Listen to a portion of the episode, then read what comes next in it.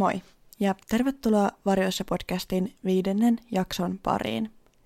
Tänään mulla on käsittelyssä Tyler Hadley, joka surmasi vanhempansa ollessaan 17-vuotias. Ennen kuin kerron teille tarkemmin, mistä tässä on kyse, haluan muistuttaa teitä asiasta, jonka toivon olevan itsestäänselvyys tässä podcastissa, kun käsitellään tapauksia, joihin liittyy lähes aina jonkinlaista väkivaltaa. Eli tämä podcasti ei sovellu lapsille, joten otathan tämän huomioon kuunnellessasi. Siirrytään sitten tämän päivän tapauksen pariin. Blake ja Mary Jo Hadley muuttivat Port St. Lucien, Floridaan vuonna 1987 lähes heti heidän häidensä jälkeen – ollakseen lähellä Blakein jo eläköityneitä vanhempia. Heidän asuinpaikkaansa kuvaillaan rauhalliseksi ja viihtyisäksi paikaksi elää. Pariskunnalle syntyi kaksi lasta.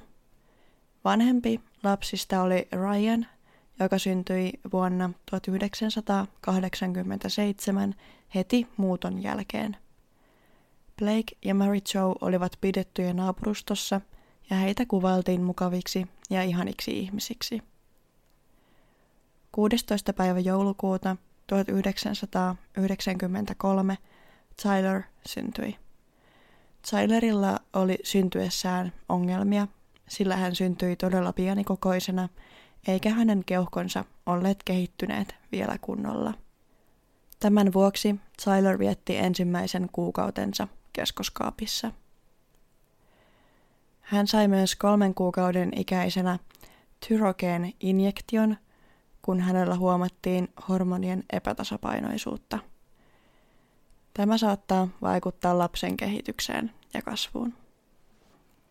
Tylerin kasvaessa hän oli äitinsä silmätikku ja häntä hemmoteltiin, eikä vanhemmat osanneet sanoa Tylerille ei.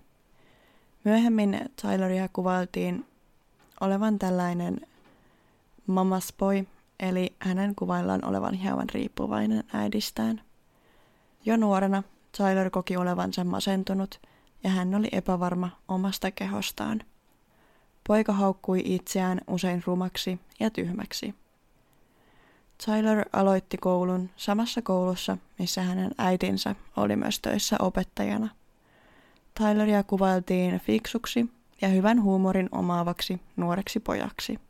Tyler sai hyviä arvosanoja ja menestyi koulussa hyvin, mutta hänellä oli vaikeuksia saada ystäviä. Kunnes Tyler täytti yhdeksän, tutustui hän Michael-nimiseen poikaan ja heistä tuli parhaat ystävät.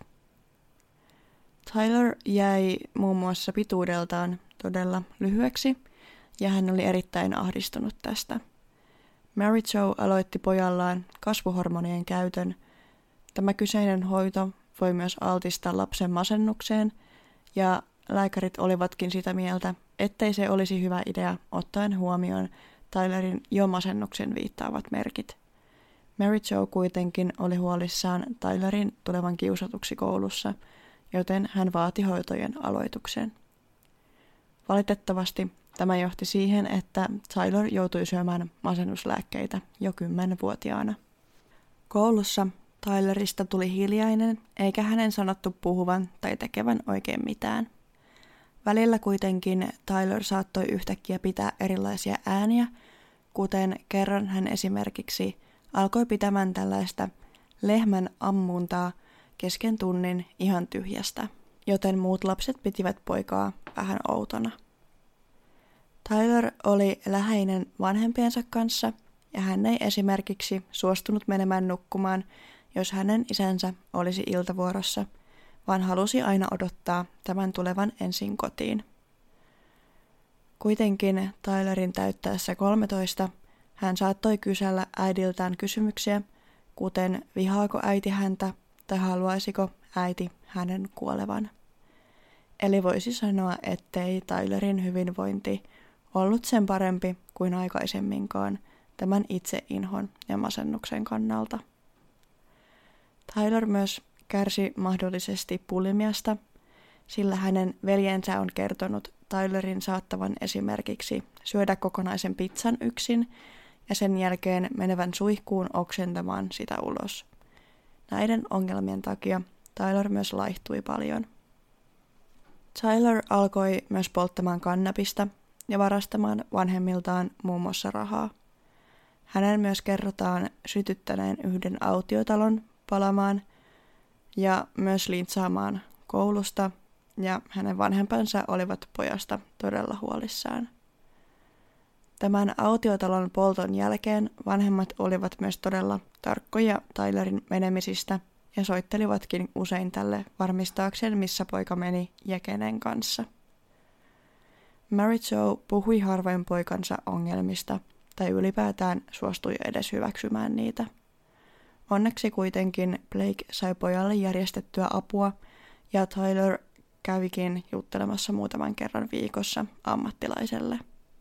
17-vuotiaana Tyler joutui tappeluun ystävänsä kotona, jonka takia hän vietti viikon vankilassa, koska hänellä oli pohjalla niin paljon ongelmia virkavallan kanssa. Tämän viikon jälkeen hän oli vielä kaksi viikkoa kotona kotiarestissa.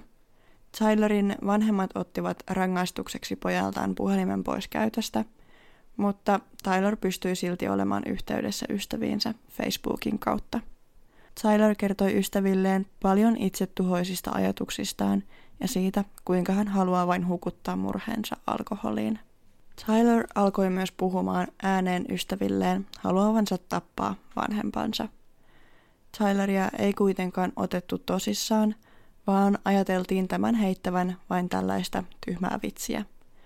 Kuten arvata saattaa, Tyler ei tosiaan tullut enää kauhean hyvin toimeen vanhempiensa kanssa, koska tämä koki heidän vain pilaavan hänen elämänsä ja rajoittavan sitä. Mun mielestä Tylerin vanhemmat osoittavat enemmänkin vain olevansa todella huolissaan pojastaan ja yrittävän auttaa, mutta Tyler ei tosiaan kokenut asiaa niin. Tyler tuli kuitenkin hyvin toimeen veljensä Ryanin kanssa, mutta Tämän muuttaessa pois kotoa jäivät Tyler ja hänen vanhempansa kolmestaan. Kaksi viikkoa ennen kuin tämä murha, josta kerron, niin tapahtui, niin Tyler kertoi ystävilleen haluavansa tappaa vanhempansa ja pitää sen jälkeen isot bileet, koska kukaan ei ole aikaisemmin tehnyt niin. Eli voisi sanoa, että Tyler antoi jo alusta alkaen aika paljon tämmöisiä merkkejä, että jotain pahaa on tulossa.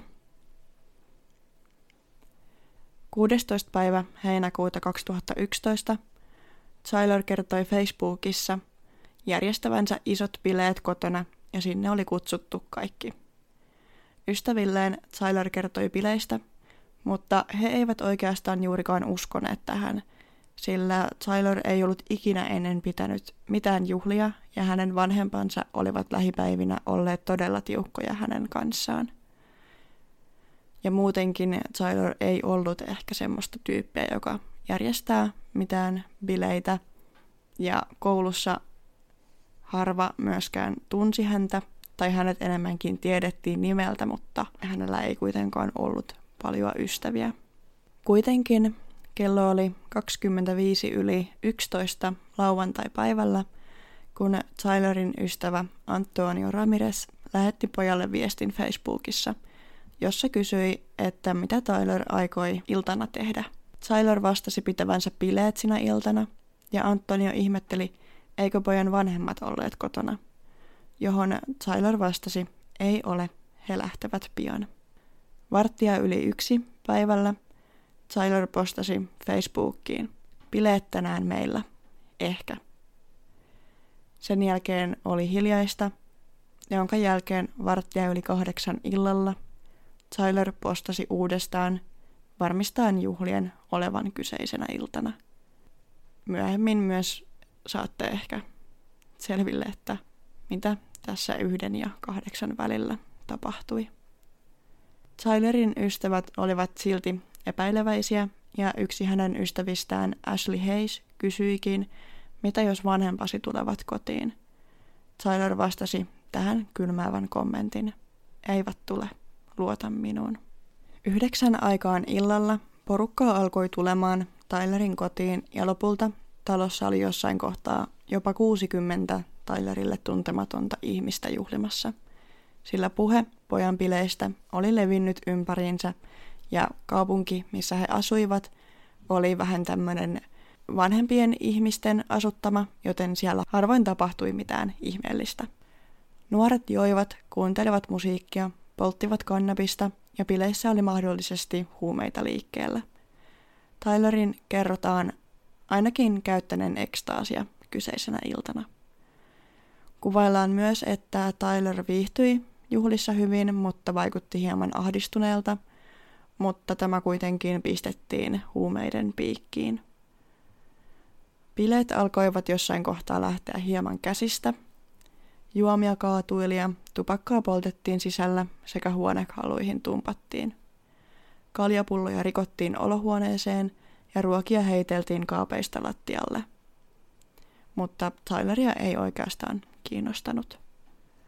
Häneltä myös kysyttiin useasti illan aikana, missä tämän vanhemmat oikein olivat, sillä heidän va- autonsa olivat edelleen talon edessä.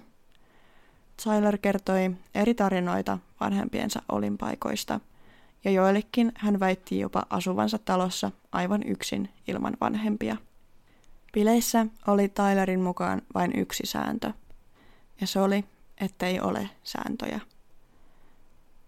Kuitenkin Tyler yritti pitää metelin hiljaisena, ettei naapurit soittaisi poliiseja.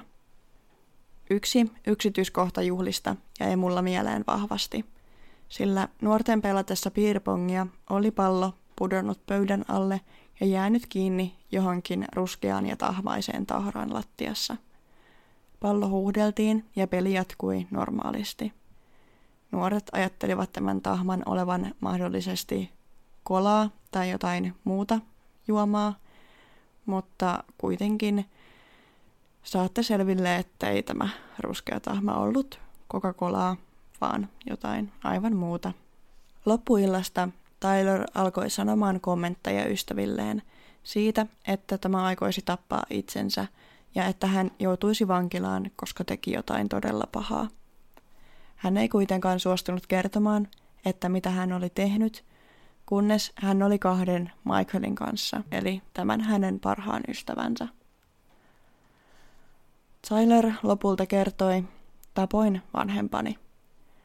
Michael oli hämmentynyt eikä hän oikeastaan uskonut siihen, mitä Tyler sanoi, johon hän sitten vastasi, että Michael, minä en valehtele sinulle, olen tosissani.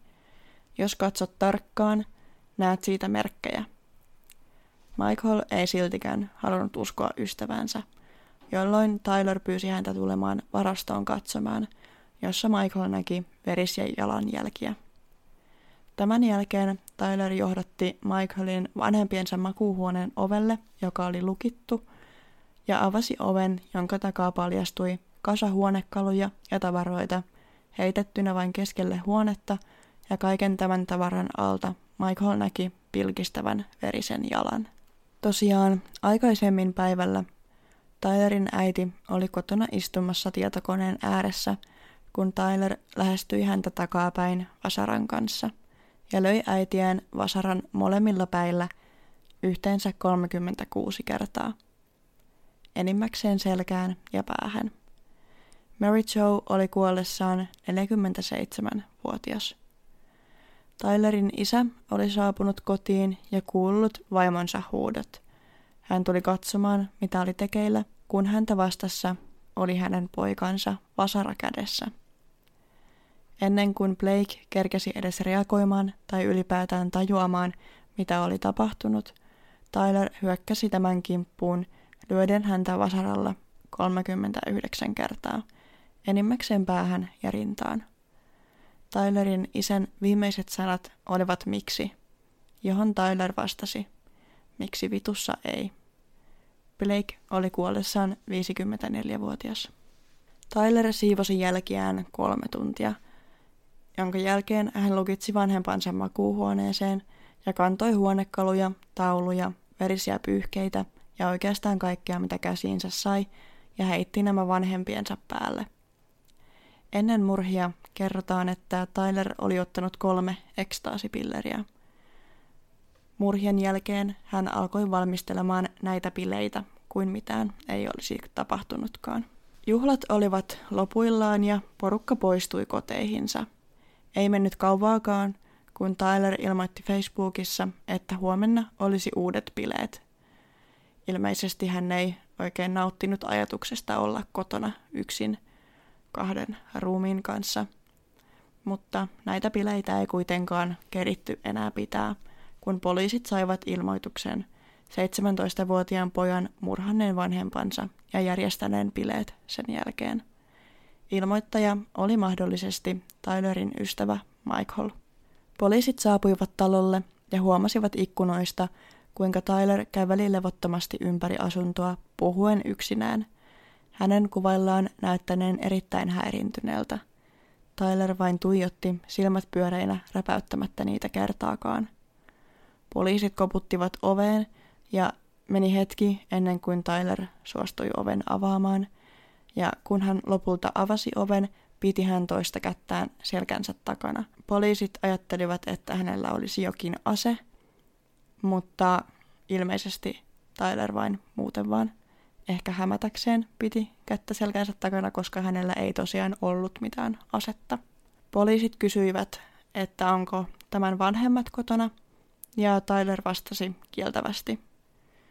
Poliisit kuitenkin astuivat sisään ja olivat kävelemässä kohti makuuhuonetta, jolloin Tyler huusi heille, ei, älkää menkö sinne. Mary Joe ja Blake löydettiin suuren tavarakasan alta.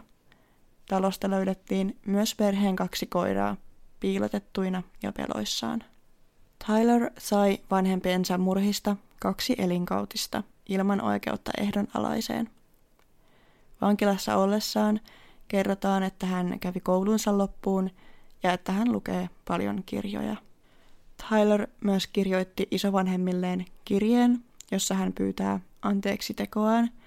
En aio lukea koko kirjettä tässä, mutta tiivistettynä kirjeessä kerrottiin, kuinka pahoillaan hän on siitä, mitä teki, ja pelkää joutuvansa helvettiin.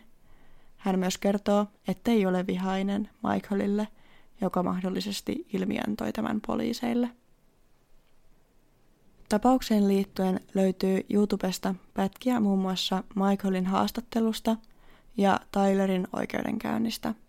Jos tapaus jäi kiinnostamaan, niin materiaalia kyllä löytyy. Mutta tässä oli tällä kertaa kaikki, mitä mulla on tapauksesta kerrottavana. Kiitos kun kuuntelit jakson ja tapaukseen liittyvää kuvamateriaalia voit käydä katsomassa Instagramissa at varjoissa podcast. Siellä voi myös laittaa viestiä, jos haluaa muhun saada yhteyden. Jaksotoiveet ja palaute on myös erittäin tervetullutta. Muhun saa yhteyden myös sähköpostilla varjoissapodcast at gmail.com. Kuullaan taas viikon päästä. Moikka!